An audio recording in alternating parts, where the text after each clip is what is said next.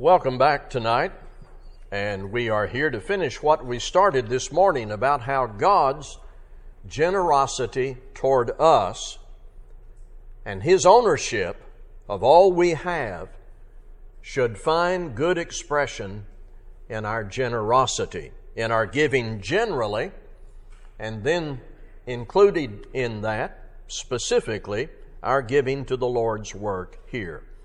Periodically, Christians need to review what God defined giving is, what the needs are, and if possible, make adjustments and recommitments. And so we laid the groundwork for all of this this morning with a number of references to a variety of passages about Christians giving, about what God has asked local churches to do, and the interest that we should have in all of that. So tonight, I'm taking all of this very personal. We're going to talk about what we need to do. We're going to make reference to 1 Corinthians chapter 16 and then after that, a few pages later, 2 Corinthians chapter 9. There will be other passages in the course of our study, but that's where we're going to begin. 1 Corinthians chapter 16. So, concerning God defined giving as described in the Bible, what do we do? We begin with what could be called personal determination according to what we have. Personal determination according to what we have. And so in 1 Corinthians 16 2, we have an example of that, and it contains this principle of God as you prosper, or according to your ability, your prosperity. And then it says, each one or each of you. So I'm going to call this personal determination. Here's the example. Now, concerning the collection for the saints as I directed the churches of Galatia, so you also are to do. On the first day of every week, each of you is to put something aside and store it up as he may prosper, so that there will be no collections when I come. Now, on a very simple level, this tells us that what we give determines or is determined by what we have. It says, each one as he may prosper.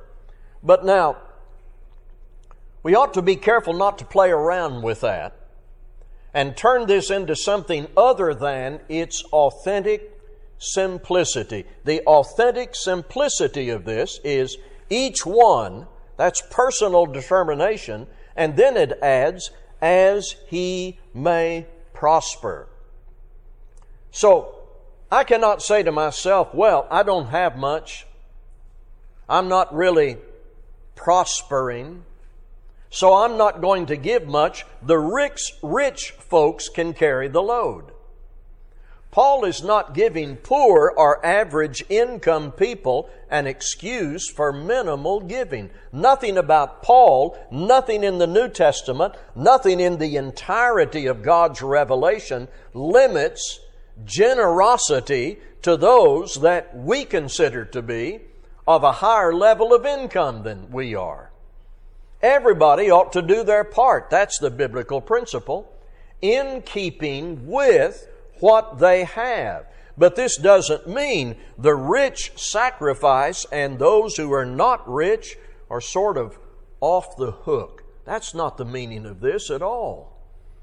God doesn't want anyone to sit around and rely on the giving of others while dropping in a meager token contribution. God loves cheerful, generous, sacrificial givers who do not determine their amount through comparison with others. And by the way, comparisons are empty anyway, since we only guess what other people have.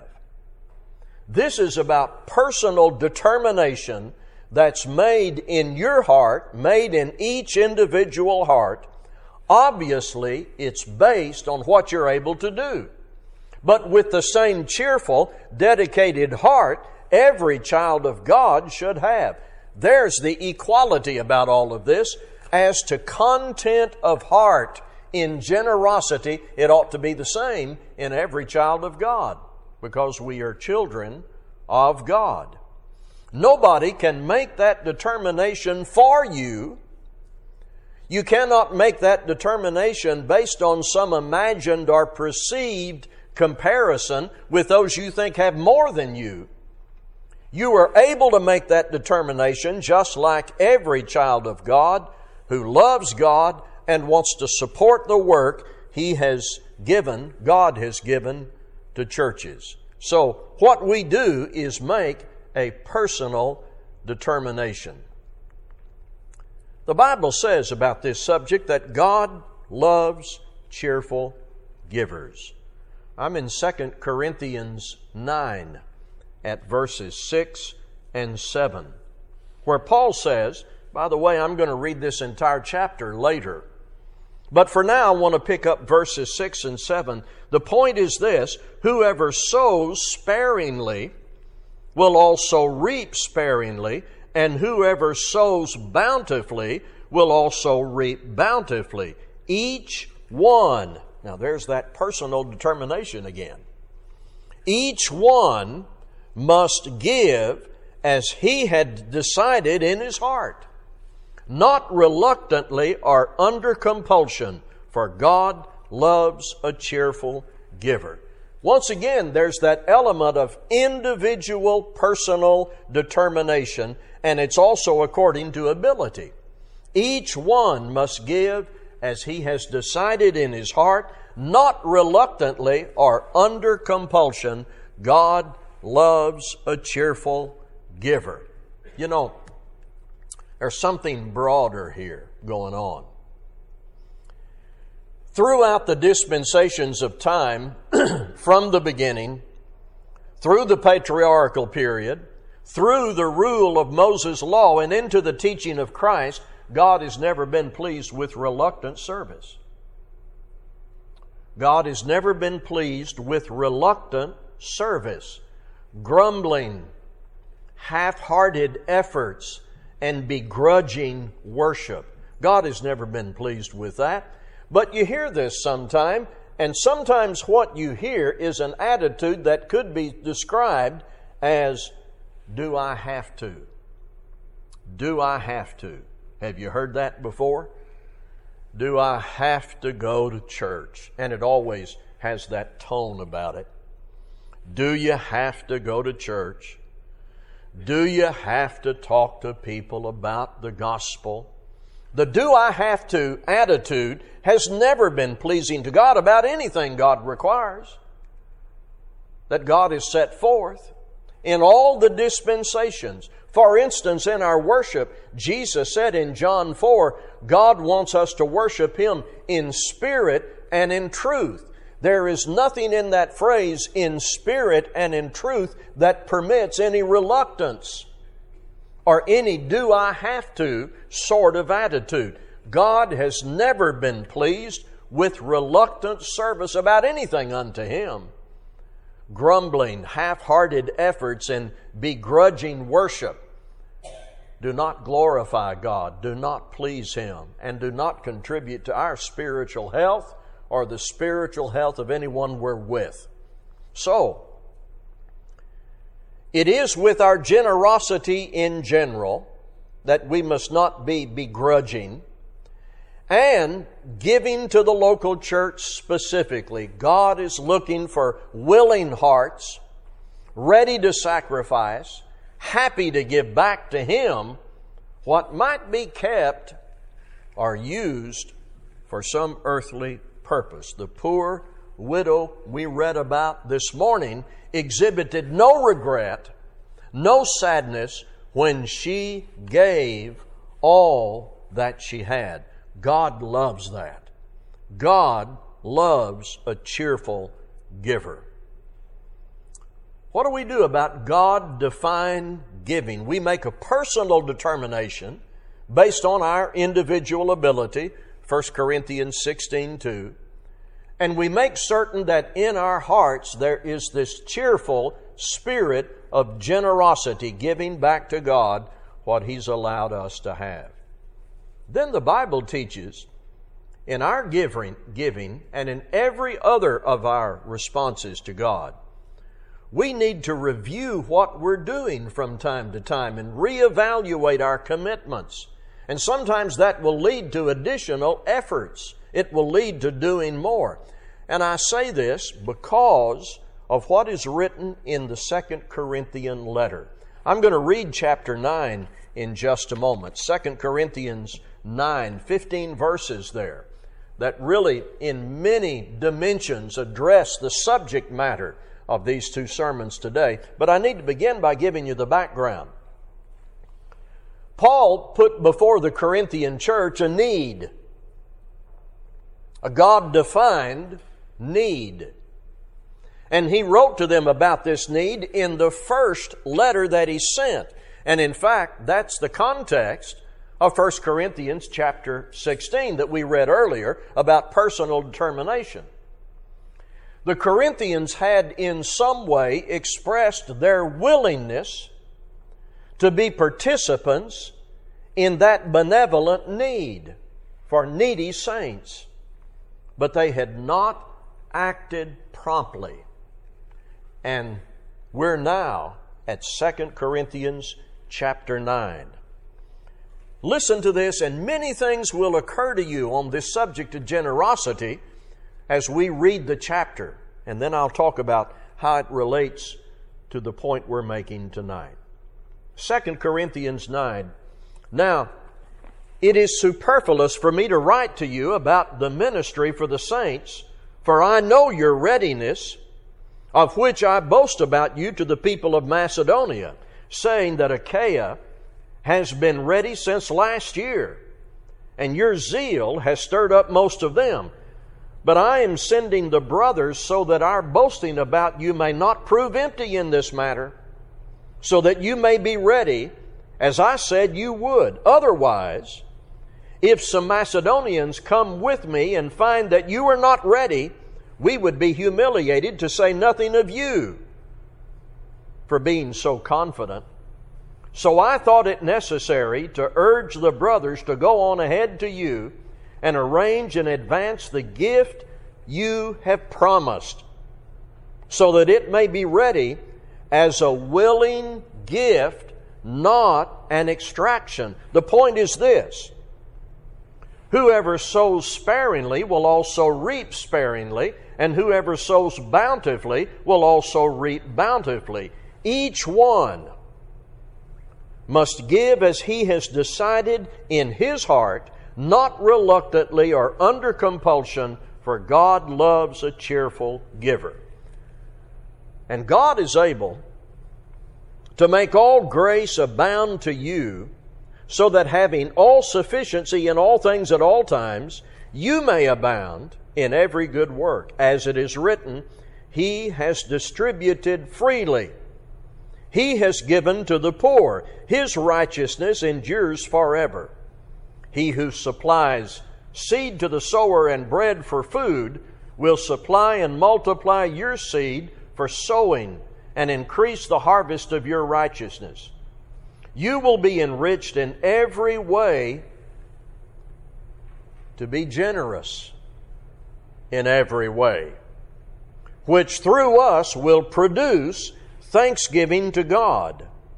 For the ministry of this service is not only supplying the needs of the saints, but is also overflowing in many thanksgivings to God. By their approval of this service, they will glorify God because of your submission that comes from your confession of the gospel of Christ and the generosity of your contribution for them and for all others, while they long for you and pray for you because of the surpassing grace of God upon you. And then, would you notice how the chapter ends? Thanks be to God for His inexpressible gift. Paul is urging the Corinthians to do what they said to review their earlier commitment and act on it. A commitment requires a decision, and then very often we express that decision and that determination verbally, but sometimes we stop there. So, the way a commitment ought to work is a determination in our hearts, and then we verbalize that commitment if necessary, and then we take action. We act on that. Paul wants to take them from the verbalizing of their commitment to fulfilling what they said they would do. And would you look with me at the last verse in 2 Corinthians 9? Thanks be to God for His inexpressible gift. Remember what I said this morning the basis of our giving is that God has been perfectly and abundantly generous with us.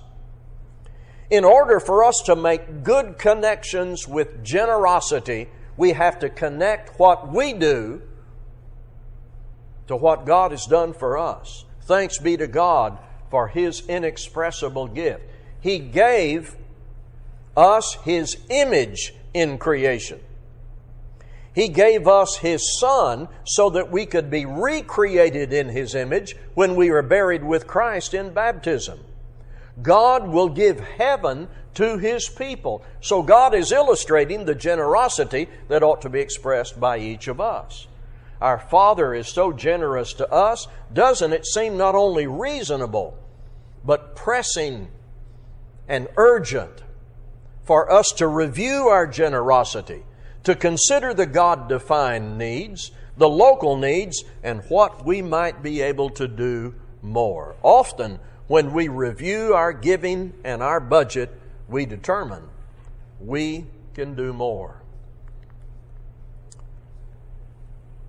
I'm being repetitive about this connection.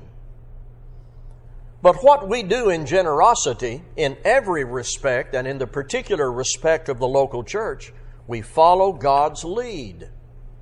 Every good gift and every perfect gift is from above, coming down from the Father of lights, with whom there is no variation or shadow of change. Here, I'll stress God like giving should be seen in God's family. God gave His best. While we are not divine, are not we to give our best? Not just in money, in time, in talent, in encouragement, in service. One of our goals this year is to examine and improve our service to one another. That comes out of what? our imitation of God and His generosity toward us. God is certainly good to us. How will we respond to Him? And how will we be good to others and have a good share in the work that God has assigned to the local church? What do we do? Personal determination according to our ability, cheerful giving, reviewing commitments we've made, following God's lead of generosity. And then one more point it is private. Do you remember Matthew 6 in the Sermon on the Mount? Beware of practicing your righteousness before other people in order to be seen by them, for then you will have no reward from your Father who is in heaven. Thus, when you give to the needy, sound no trumpet before you, as the hypocrites do in the synagogues and in the streets, that they may be praised by others. Truly I say to you, they have received their reward.